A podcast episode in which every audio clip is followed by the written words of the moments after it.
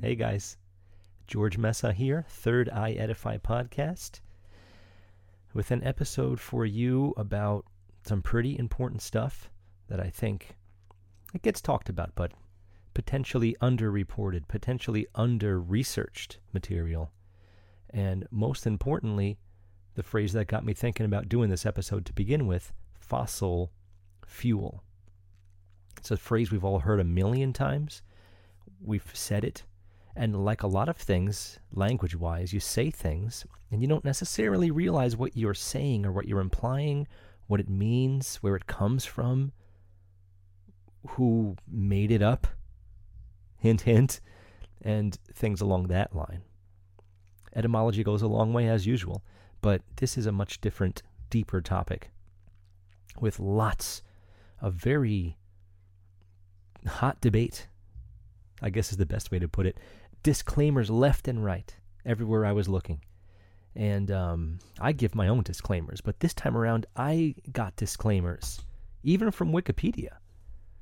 So that's interesting. It's already set me on some kind of path. This this episode is probably going to lead to other ones as we branch out into other ideas. So I'm not necessarily going to focus on the parts that may seem like the major players in all of this. That's been fleshed out ad nauseum. Just check out something like Corbett Report, How and Why Big Oil Conquered the World, and plenty of other things. I mean, you can assume there's a lot of documentary style and other news reporting going on about Rockefeller, oil in general. And I think there's a lot to be said about it. I won't get to everything here, no chance. But I'm definitely going to do my best. And uh, with the notes that I have, I think we're going to be able to go through a very interesting path from oil, fossils, s- speaking of them separately, and just the nature of where we are now with the Department of Energy. There's a climate conference going on right now, for example. It, it's all connected. And as I talk about things, as I read things, keep in mind what I like to say very often, is that there's often more to the story. And because of that, almost everything's connected in a very deep way, in often surprising ways. You have to believe everything they say for other things to work too. And uh, it's the nature of, well, it's the nature of lying. That that's just the uh, just the tip of the iceberg on this little topic here. It, it's something. It's something for sure. One thing that I came across that I, I wasn't sure about, I actually did not know. I could have assumed it, but I never really thought about it. Water is the most abundant fluid, liquid, on the planet. When looking up what's next in line, what's number two, the debate could be for either magma, makes sense, if there is as much of it as they say there is, or petroleum, oil, crude oil, as it's known as well. It's as abundant a natural resource as any other in the crust of the earth, in the ground. It's potentially the second most abundant liquid. And that's already a provocative statement, because they've convinced us very thoroughly that we're running out of it, even though it seems like we're using one hundred million barrels a day worldwide, which is a lot. And I, I have somewhere written how big a barrel is, but w- just think about that number. I mean, it's it's already a lot. So, like I said, there was a disclaimer. And Wiki's very specific disclaimer was, some statistics on this page are disputed and controversial. No kidding. This show is all about dispute and controversy, first of all. So I, that already sets me right along that rabbit hole. But I rarely see that. I often see something like, this isn't confirmed, do you know better, you know, change the wiki, make the wiki. But this is a whole different, this is a whole different ballgame. There's plenty of books about all this stuff too, but I found that wiki was helpful with this one, to just branch off and find things. So what is petroleum? Petra means rock. It means a lot of other things. It has actually come up in the past and on many other shows from other people that are doing a great job with this kind of stuff. It's Latin for rock, and oleum is Greek for oil. So Petra is rock, oleum is oil, rock oil, which makes sense in how it used to happen. Because every time I find all these, you know, millions and billions of barrels, it's often telling us that shale is not included in these estimates. What is shale? What is shale oil? You may have heard of it, you may not have. It's a very common thing, and it's actually been used for thousands of years, many thousands of years, potentially six thousand years, according to record, and um, according to the narrative of history, I should say. And maybe we'll throw this out of the way. Um, let's get this out of the way. Top five producing oil companies in the world. Uh, companies, I'm sorry. They are companies, aren't they? They're corporations, but uh, countries. U S, Russia, Saudi Arabia, Iraq, and Canada. Just in case you had some questions about whether or not Iraq was a player in this, based on all the conspiracy theories about the Iraq war, both of them. There were two, at least. Um, again, shale not included. Shale rock, shale oil. What is it? What is shale oil? I'm going to give you the direct definition so we can get a good, good basis for what we're discussing here. An unconventional oil produced from oil shale rock fragments by either pyrolysis, hydrogenation, or thermal dissolution. Pyrolysis is also called devolatization. Um, essentially, pressure and and heat is what this is, is means. And uh, this converts the organic matter within the rock, kerogen, into synthetic oil and gas. Um, kerogen is the most abundant source of organic compounds on Earth. So we're dealing with, again, high abundancy all over the planet. I thought kerogen might be the source for kerosene, as some of you may be familiar with, but it's not. Kerosene is actually also a petroleum product. And um, petroleum gets used for a lot of things. So keep that in mind as we talk about all this stuff. So now, what is petroleum? Crude oil or oil? It's a naturally occurring yellowish-black liquid mixture of mainly hydrocarbons and is found in geologic formation. This counts for refined and unprocessed crude. So hydrocarbon is going to be a big factor here.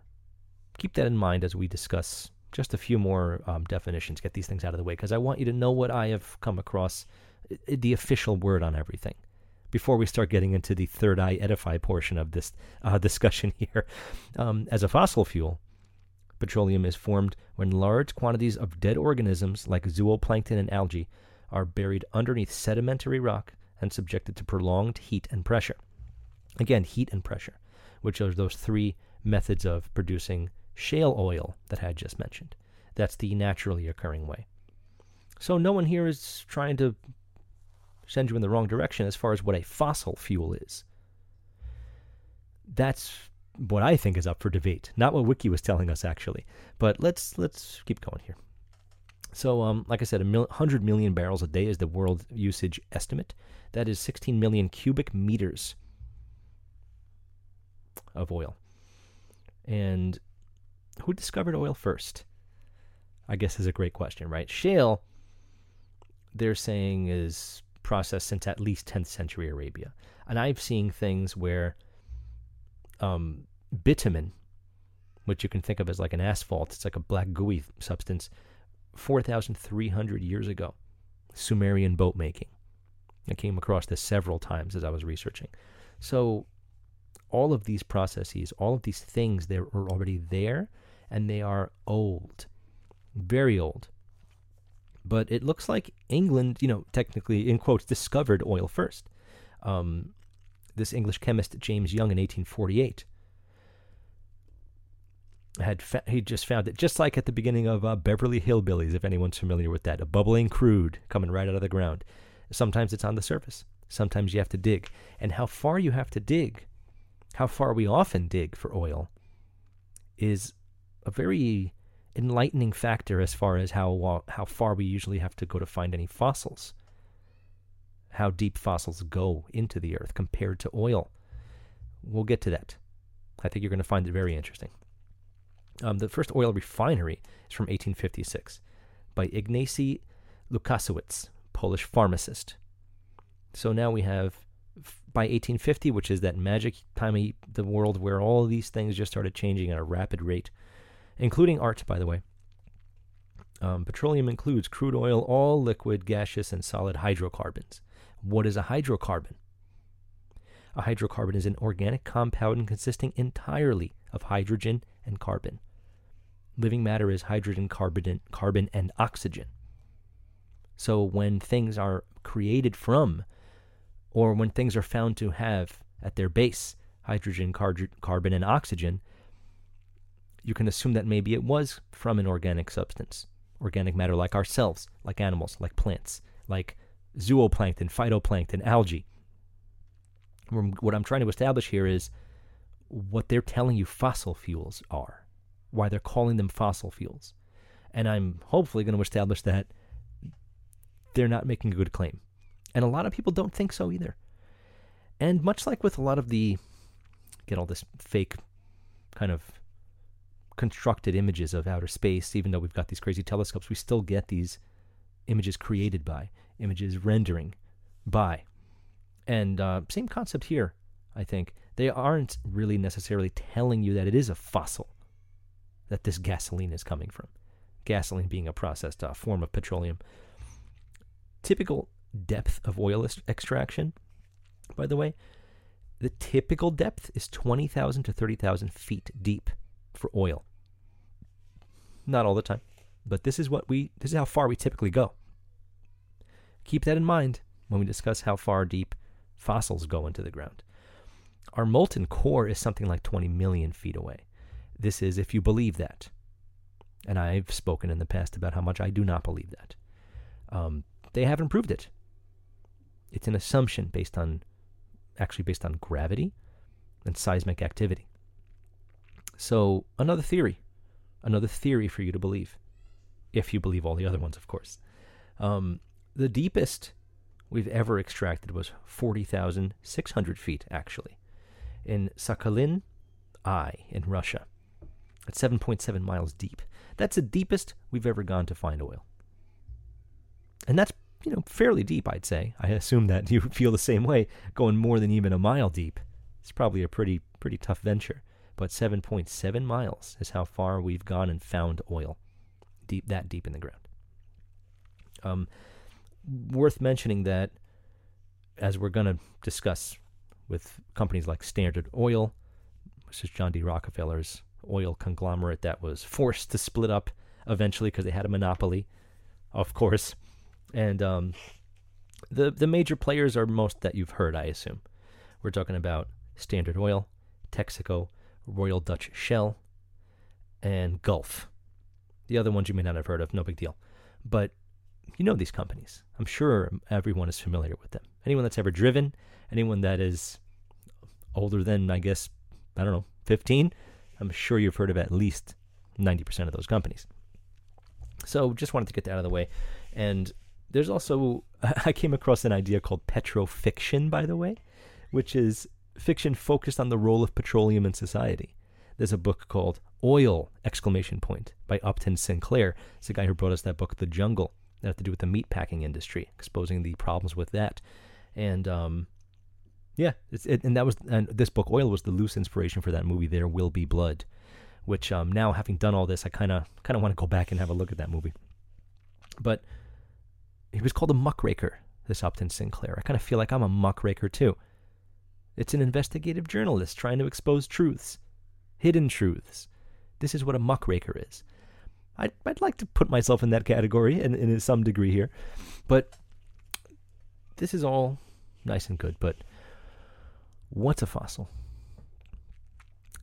Should we be calling what we put in our vehicles gas tanks? What we heat our homes with? Should we be calling this fossil fuels? Would there be a motive behind calling it a fossil fuel? You have to believe that we're extracting dinosaur bones to begin with in the way that they're bringing it to you. They're not telling you it's one hundred percent dinosaurs, but they are trying to convince you that you have dinosaurs in your tank of gasoline right now, in your car, truck, van, whatever. Dinosaurs. So really, I'm trying to nail it home. I want you to keep that in mind. I think it's a pretty hard concept to stomach as far as the reality of it all. I really do. I really do. So what is a fossil? First of all, there's a time requirement of ten thousand years, at least, for it to be classified as a fossil. Kind of like a vintage instrument. I think it has to be twenty years old or something like that. Um, in classic Latin, fossil means obtained by digging. Something obtained by digging. Uh, digging. Any preserved remains, impressions, or trace of any once living thing from a past geological age. Maybe that's where the ten thousand comes in. It has to be a previous geological age. The deepest fossil ever discovered was seven thousand four hundred one feet in Norway in two thousand six. Now, that isn't even half of the smallest average depth of oil. So I think we've already found a great argument for this is not a fossil fuel. If we can't find fossils less than seven thousand feet below the ground, then if we're going twenty, thirty, and in some cases forty thousand feet below the ground to find oil, then it certainly never came from any fossils. It is what they're saying, zooplankton, high um, phytoplankton, algae that are giving, and could be trees. I've come across some information where you can compress and heat trees and make your own oil fast. No time required. Not t- thousands of years, that's for sure. So I haven't proven that. I have found information. It was not exactly a straight, you know, shot. It was, there was cuts. There was things to show the time lapse. If anyone knows anything, tell me about it. So I'm very curious. Can we make our own oil? Is it that abundant and that unnecessary for it to govern all kinds of wars and world trade? I'm leaning towards almost definitely, just because that's the nature of the beast here. Of course it is. So usually, on average, there is no digging. Usually there are fossils within rock fragments, within structures, and they are at the surface, because digging for fossils would probably destroy a lot of fossils. And it's sort of a lottery, by the way. Most things don't become fossils. So think about that. They're often right there, ready to see. And they don't... I used to think that they were digging shafts, mines, whatever, going deep, finding fossils. I mean, it makes sense that they have to let the fossils come to them, and they're discovered eventually and maybe partially destroyed as a result. I can see that. But there's also a lot of debate on what is being displayed at museums when they show entire skeletons of T-Rexes and brontosauruses. They're, at the very least, they're letting you know that these aren't all what we found. We have to make the rest. Or they store the real stuff and they give you a cast version of it. Now, I could see the validity of that, clearly, but no one's ever told me this. And you go in, you give a donation, you go to the museum, and then you stare in awe at this humongous, un- larger-than-life ancient dinosaur. And you expect that you're seeing the bones that were extracted by these archaeologists, but you're not, actually. It's very often not that. So, another thing to keep in mind. I'm not condemning the whole entirety of this business, whatever you want to call it, but I am very, very suspicious that what we are being told existed when it did.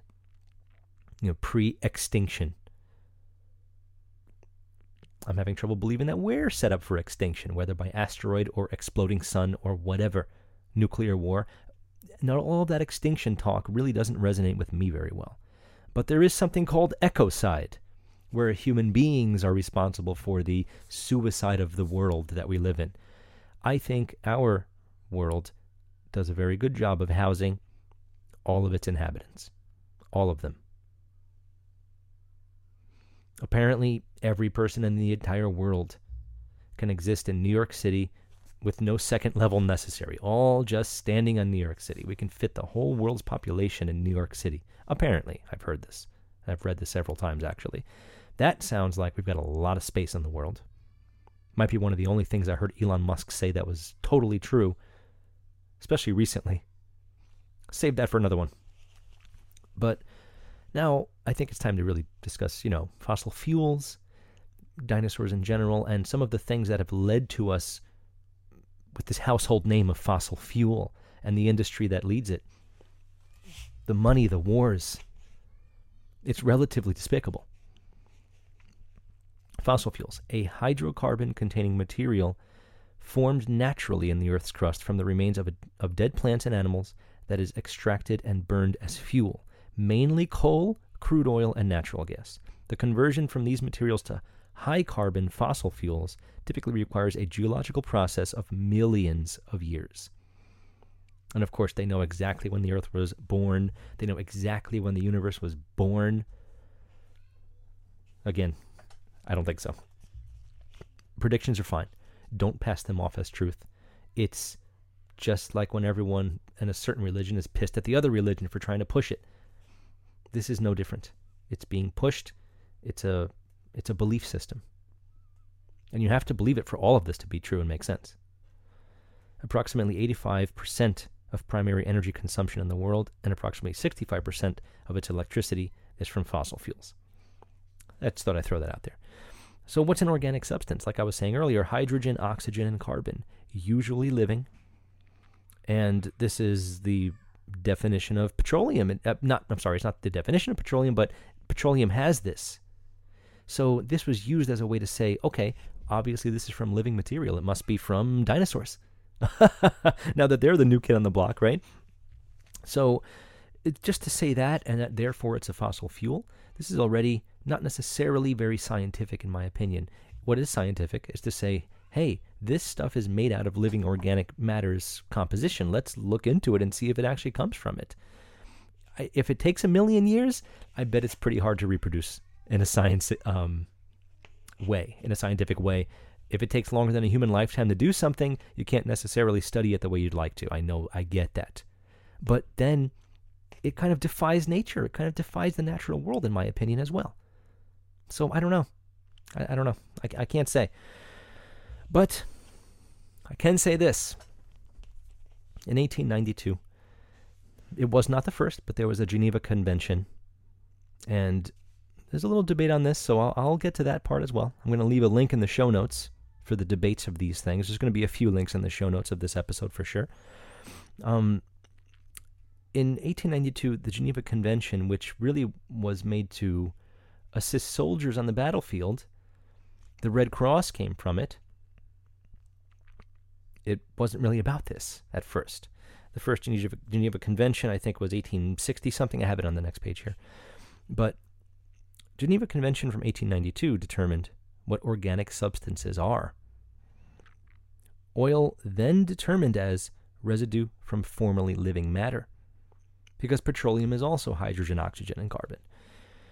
Now, good old Reuters, the people who were the first to report on Abraham Lincoln's assassination and many other things, um, here's a quick shot at, quick look at the, you know, what the Red Cross comes from. A little shot of John D. Rockefeller here. And he was already selling and making an oil dynasty by then. eighteen seventy is when Standard Oil started. So by eighteen ninety-two, John D. Rockefeller was looking to really make some moves. He was already obviously a genius in the making money game. As long as everything they say he did, he did. Um... Reuters is very quick, and it's very hard to find the information I'd like to find on this. You can't really look up every Geneva Convention's transcript. I tried. If you know any better, please let me know. But Reuters, our very good friends in the news business, say that fossil fuel was not coined as a term by John D. Rockefeller in the eighteen ninety-two Geneva Convention in order to create the idea of scarcity. If oil is a fossil fuel, it must be scarce. If oil is a fossil fuel, we can start putting any price we'd like on it because it's becoming more and more scarce every day that we use it. It takes millions of years to make. We'll never make back as much as we sell. It's not a renewable source. It's not a sustainable source. That was Standard Oil's position in this Geneva Convention.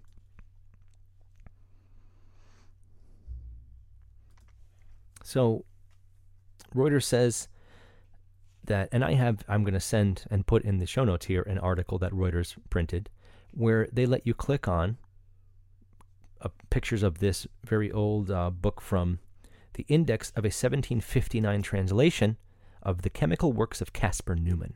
Neumann is probably how it's pronounced. Now, I can't confirm it, even though they gave me the information to confirm it with.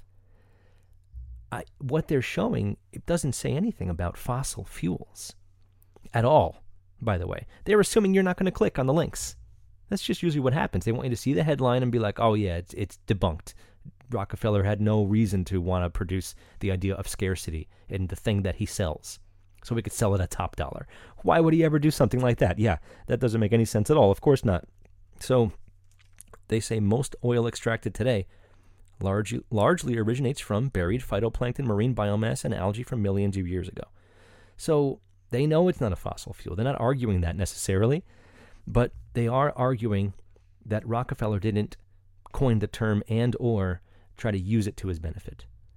And then when I went to go look at the, I found a P D F of this book, the works of, you know, Caspar Neumann, and you can search in it, actually.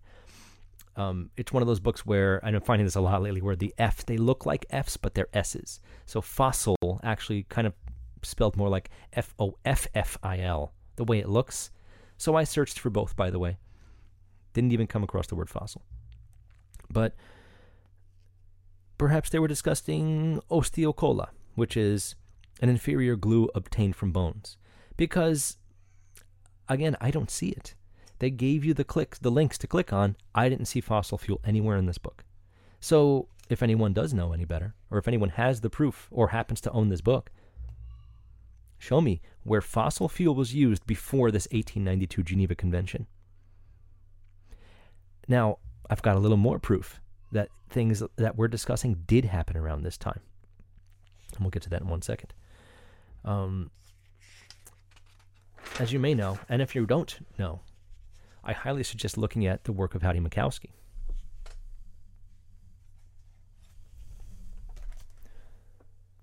Exposing the Expositions. Howdy Mikowski. Now, that man is a well-researched man. And I would love to get him on this show, because I have a lot of questions about the World's Fairs. They are some of the most suspicious things that have ever happened. And I even think there's a movie coming out with Leonardo DiCaprio playing somebody. It has to do with the World's Fair in some way. So, like I said, eighteen ninety-two Geneva Convention, potentially, and of course it's being debunked, which I now makes me think that it's true. Standard Oil made it seem to the world that not only does oil come from fossils, but that it's very scarce and we have to, we're going to charge whatever we want for it. They also had a monopoly at the time, so you can trust that if you'd like or not. The monopoly was forced to break off into different parts, and historically, it's easily documentable, easy, easily findable. This turned Standard Oil into an even larger company. So it really, really didn't help too much, unfortunately. So um, the Geneva Convention itself was created by Henry Dunant to aid the wounded in the aftermath of battlefields. This led to the early iteration of the Red Cross. I said this earlier. I just want to be thorough with my notes here. Um, the very first one was eighteen sixty-three. It's all around the same time. Delegates from sixteen countries um, came to discuss the terms of a wartime humanitarian agreement. Obviously, as always, this sounds like an amazing, great thing to do. That is a great thing to do. And coincidentally, I'm recording this on Veterans Day, so that's kind of a relationship right there, even though the rest of this video, I would say, is not. But um, Geneva is the second most populous country, uh, city in Sweden, by the way. That's where this takes place. Um, now, what goes on in Geneva is a very different thing. Department of Energy, um, the C O P twenty-seven that's happening right now. COP is a, or U N F C C C, is the Conference of the Parties to the United Nations Framework Convention on Climate Change. United Nations being a very controversial thing as well. It came about to end wars. Did how is that going? It's not going very well. And petroleum-based medicine the Western medicine system, as it were, because the Eastern, of course, has no idea what they're doing, right? They never heal anybody. The Western medicine system is based on petroleum-based medicine. So not only, and Rockefeller medicine is a term you may have heard before. I assume some of my viewers have. The way hospitals work now, the way the medicine works, the way they just give you prescription after prescription after prescription for any little problems, mental or physical, suddenly you're just a zombie who might even be able to keep a job. As long as there's sports, you'll be just fine, though. I think that's pretty much the agenda there. So we're dealing with something that actually affects the, the medical industry as well. It's not a connection I'm taking a broad look at here. But why am I so hung up on this Geneva Convention thing, right? What happened the year after eighteen ninety-two? What happened in Chicago? We had a World's Fair. And who was present at this World's Fair? There was an oil company called Sinclair. And look at their logo. Good old Brontosaurus, if you know your dinosaurs. This is one year after the alleged Geneva Convention in eighteen ninety-two that Rockefeller just took over the world with oil. And they are advertising dinosaurs as heavily as possible. Sinclair was around for a while. And apparently some people still living have been to these things. The Sinclair Dino Land at the World's Fair. Here's a few of these um, dinosaur displays en route to New York on a boat. Kind of reminds me of that scene in the movie Gorgo when they bring him down the street to the circus and they find out it's just the baby, even though he was huge.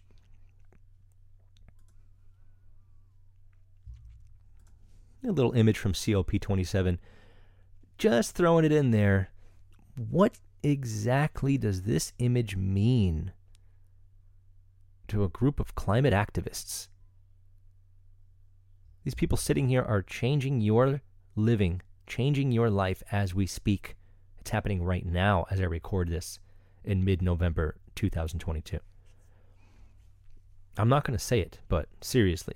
What does this image convey exactly, and why is it there? Where is the spinning ball? I don't get it. I really don't get it, as a matter of fact. Um, so, right around this time, it was being pushed. Fossil fuels. Yeah, there was that book from whenever. I didn't find any proof. The journalist who wrote that Reuters report, link in the show notes, maybe they just had to do their job, and maybe that job was to keep everything on the up and up regarding people's perceptions on Rockefeller. Oil, fossil fuel, medicine, the timeline in general.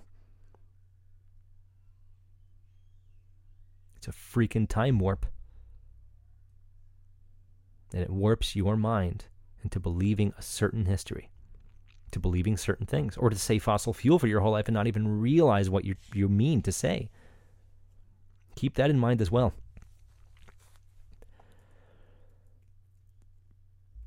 I'm reminded of uh, the phrase death cult, speaking of the medical industry, and the way they treat birth as a symptom of sorts, rather than the beautiful practice of midwifery. Um, look no further than Michael Hoffman, his recent book, Twilight Language, where he says if we're all convinced not to have children, it's a topic I'm going to get to in a second, then clearly they've pushed us all into a death cult. Not a death cult that's killing people, like satanic ritual sacrifice, but a death cult that no longer wishes to promulgate the species. It's a lot of people not having kids, and they're not all twenty-year-olds. There's plenty of older people that refuse to have children as well. Now, they may have plenty of good reason for it, I'm sure. But a lot of them, the reason was this. They watched the news. That's the reason. The world's ending. Well, I can't have a kid. No. We need more of us than ever before. As long as you do it the right way, of course. So um, I was reminded of this Department of Energy Green Reaper. That's right, the Green Reaper. Pull up an image of this guy, girdle whatever. The Green Reaper. It is a reaper holding a flower with the globe, which looks upside down. Am I wrong? Leave me a comment. Is this upside down? I think the uh, earth here is upside down. This reaper was going from to classrooms to teach kids about what they can do to save the earth. But there, it's a reaper mascot. And this costume apparently cost a lot of money, thousands of dollars. No reason for that. But he got the children to say, what, do one, here's one thing you can do to save the earth, right? Now, what was part of that? And I'm going to leave a uh, a link in the show notes to the article, or maybe it's a video. Part of that is to not have children. Part of what this this twenty nineteen Department of Energy objective was to convince you to not have children. Let's bring up Elon Musk again. How many kids does he have? I thought it was like ten or something. And he says there's too many people on the planet too. So keep that in mind the next time you want to believe somebody telling you there's too many people on the earth, when we can all fit in New York City, which is a blip on our map, a dot. Think about that. There's lots of land. There's lots of resources. There's lots of people that don't believe these narratives or don't even know about them because they don't watch T V. There's lots of people that don't know who won the Super Bowl last year. Believe me. And conversely, in my own world, there's lots of people that have no idea about any video games. There's lots of people that have never tried Indian food. Broaden your horizons. Assume that you don't know much. Assume that somebody else knows something you don't know. Not me. I'm learning as I go here. And through the through the image of entertainment, I'm hopefully providing something that you find valuable here. And it's worth mentioning that I am on Patreon. There are going to be some exclusives there, and it is a way to support me, because I put a lot of time into all this. And it may look like I'm just pressing record and just going, but I've got hours and hours of research and preparation for every episode. And maybe taking up my thoughts as I'm driving too, but that's the nature of the job, obviously. I also, I'm still a bass teacher. I'm still a music theory teacher as well. So that's another way to support my cause. And hopefully with, with the right kind of forward motion, I will be on Rockfin soon as well. And then I'll be on a platform that's willing to support creators. If you don't know about Rockfin, you should get on that right away. It's a small fee every month to have tons of exclusive content from creators. Exclusive content that is nowhere else because they don't censor you. More important, I'm going to be on YouTube. It's an attractor. It's a way to get me out there. But eventually it's going to have to also be something that becomes something of a job. It is a job now, but it can be a providing job for the things I need to do, like this show, because this is a passion for me.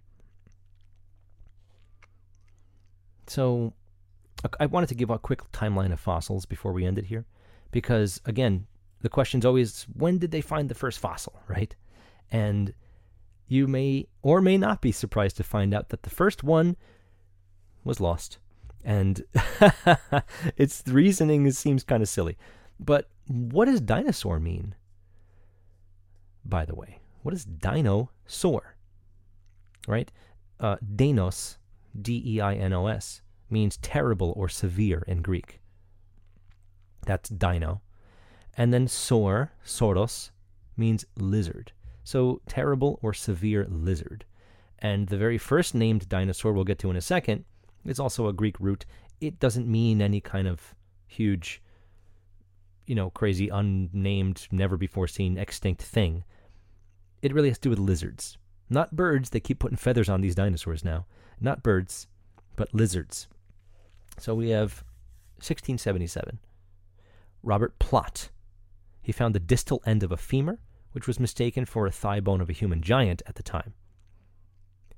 Then in seventeen seventy-two, Richard Brooks named, found, took this specimen. He flipped it upside down, thought it looked a lot like human genitalia, and named it the scrotum humanum of a giant. They were still considered a human giant here. And, prob- and now, quote from the article I got this from, probably due to its notoriety, the original specimen has long since disappeared. Kind of like uh, NASA, when you say, where did all the telemetry data go? And they say, well, we recorded over it because we ran out of stuff and we destroyed everything and we don't even have the machines to play them back even if we had the stuff. It's gone. Most important thing ever, and it's all gone. Same thing here. I don't think this would have been lost so easily. I really don't. So then, eighteen fifteen, now we're getting much closer to the timeline I presented earlier. eighteen fifteen, William Buckland in England found the same bones, and this is, I'm quoting stuff here, found the same bones discovered by Plott in sixteen seventy-seven. By looking at teeth, jaws, and limbs, Buckland concluded it was a form of an extinct giant lizard, so he named it Megalosaurus. And if you know Greek, it's megalo, means big. Saurus means lizard. Big lizard is what that dinosaur name means. So we're talking about lizards when we dis- when we use the dinosaur names. And then in eighteen forty-two, Sir Richard Owen named a family of fossils Dinosauria. So that's where the actual word dinosaur is coming from now. This person founded the Natural History Museum in London in eighteen eighty-one. So naturally, the Natural Museum of History in London was founded by a guy who named dinosaurs dinosaurs. Still not much in the way of fossils for dinosaurs yet, by the way. So, and that's when we get this Brontosaurus logo at the World's Fair all of a sudden. And um, I found an interesting quote from this guy, John Huntsman Senior, the founder of the Huntsman Corporation, a plastics and other things company. You may, if you're old enough, you may remember the old McDonald's sandwich clamshell cases that they had, as Dennis Leary pointed out, was non-biodegradable, as you litter them all over the place and they never go away. Um, his quote was, use old dinosaurs, not new trees, as in fossil fuels. Just another person you might not really want to trust, giving you insight into what they want you to believe. And when it comes to what they want you to believe, well, there's really nobody better than this. I'm sure, I'm assuming every single person has heard of Greta Thunberg. And here she is pictured with her new book, The Climate Book, with the red, white, and blue color scheme. Maybe it's on purpose, maybe it's not. Doesn't necessarily look like she's in the United States in this picture. She's from Sweden as well. Sweden has come up quite a lot in this episode, and uh, that may or may not be something to think about. But saw her talking on a uh, YouTube video from Penguin Books. They have tons of books, uh, reproductions, all kinds of other things. And even, they haven't even they have a great uh, jazz dictionary and a bunch of other stuff. They're a pretty popular company. I'm sure you've seen them in their logo. Um, Greta Thunberg, born two thousand three. Full name Greta Tintin Eleonora Ernmin Thunberg. Again, Swedish. And her, as again, I'm sure you know, with the how dare you speech and all that, she's been a voice for children and the world regarding climate change. Something I've certainly discussed on this show, and something that is worth not believing, in my honest opinion. And that may seem like a lot to say, but no. Yes, it's been hotter than usual this November, hasn't it? Nobody's saying there aren't ways to manipulate things like weather. I'm saying we're not in this global heating scenario where we're going to be dead in ten years if we don't do something. I'm pretty sure Al Gore said we were going to be dead by now, back when he made that movie that changed so many people's perspectives, and I dare to call it propaganda. But um, fossil fuel extraction is racist, according to Greta Thunberg. Capitalism is bad. Socialism is bad. But she speaks at the World Economic Forum at Davos, and she's always using these concepts of the Great Reset. System change. Here, listen to this.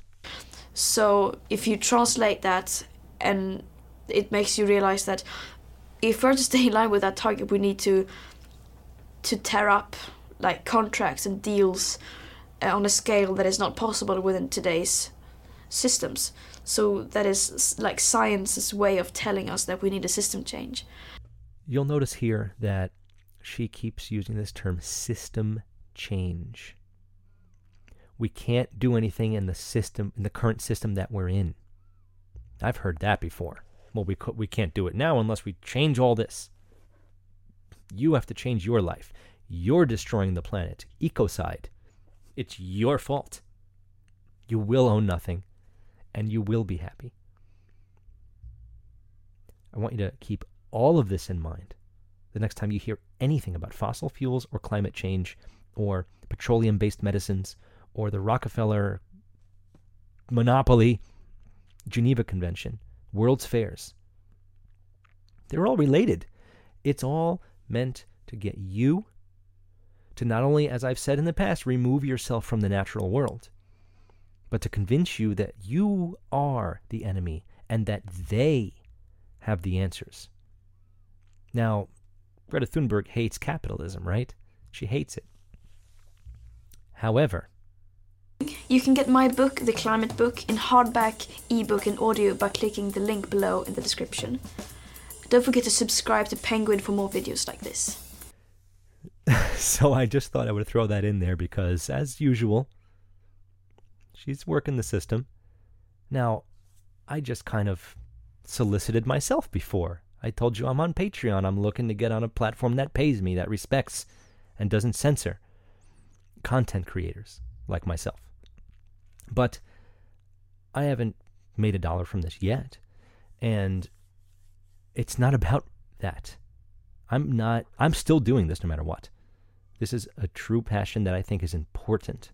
I think what I'm, I actually think what I'm doing is important. Not because it's me doing it necessarily, but because this exists at this point. This idea of a truth movement. The idea that we're coming back to what we already knew. The things they've obscured from us or changed the definitions of. Don't forget the definition of vaccine has been changed recently. The goalposts keep moving. When you get hot on the trail of something, it changes because they can. Like Animal Farm, they changed the laws, they changed the writing on the wall, and it had been so long no one even noticed. That's what is the best way for them to do this. They create a problem, they already have the solution. And uh, again, it's all related. And I want you to, I want you to interact with this channel. More. I don't see enough comments. I want more comments. This guy, Tim Nizzle, he was commenting like crazy. They're all gone. He would put five comments on every video. It was great. And then it was all gone. Why does this happen? Um, there's a bunch of reasons, I guess. Shadow banning, whatever. But if you're listening, get back on the train, man. What, where did your comments go? Did they, did they erase you from YouTube? Um, interact with me. I have so many questions that ep- by the time I record an episode, I've got more questions. It's almost like I want to do a part two of every episode, and maybe I eventually will, but that's why I want to interact with the community here. I am essentially creating a community, or I'm at least entrenching myself in a community that is willing to figure things out through adult conversations, debating, sharing of information. If you have something profound to say, or if you're in any of these fields, I will get you on this show. I don't even have five hundred subscribers yet, but I've got thousands of views, and I can at least get you out there in some regard. We can help each other. We will help each other grow. And with a little bit of luck, we'll get to the bottom of some of this stuff and maybe even make some very genuine changes in the world, because it may seem like they are when you watch T V and stuff, but they are not winning. And they never will. It looks like everyone's going to be really upset at each other now because this midterm election had just happened. This is a step in the wrong direction. You don't call people idiots, morons, and much worse because they didn't vote the way that it made sense to vote or the way you did. Maybe voting is the problem. Maybe they should be calling the voters those things and not the people who voted the wrong way. If voting is great and you love it, don't tell somebody else they're doing it wrong. That is wrong. And that's a problem. This creates civil wars, much like oil creates wars. It's no surprise that most of the largest oil-producing countries in the world are the ones on the radar of the United States. The, how do I put this? The war machine. Our radar hits places like Venezuela, Iraq, Iran, Russia. This is where the most oil comes from. The Orinoco Belt in Venezuela is where the most, apparently, deposits of petroleum are. If you ever th- really thought to yourself, like, why is Alaska the property of the United States? Look no further than oil and the fact that it basically touches Russia and the oriental part of Russia, obviously. There's plenty more to say, but I think I've said enough, and I hope that this episode had some insights for you and things you had not thought of or had not heard of, because I certainly figured out a few things here, particularly the nature of hydrocarbons and why we would want to call oil a fossil fuel. But with that, I would say thank you very much. Again, I hope you enjoyed it, and plenty more to come on this channel, and I'll see you guys real soon. Thanks.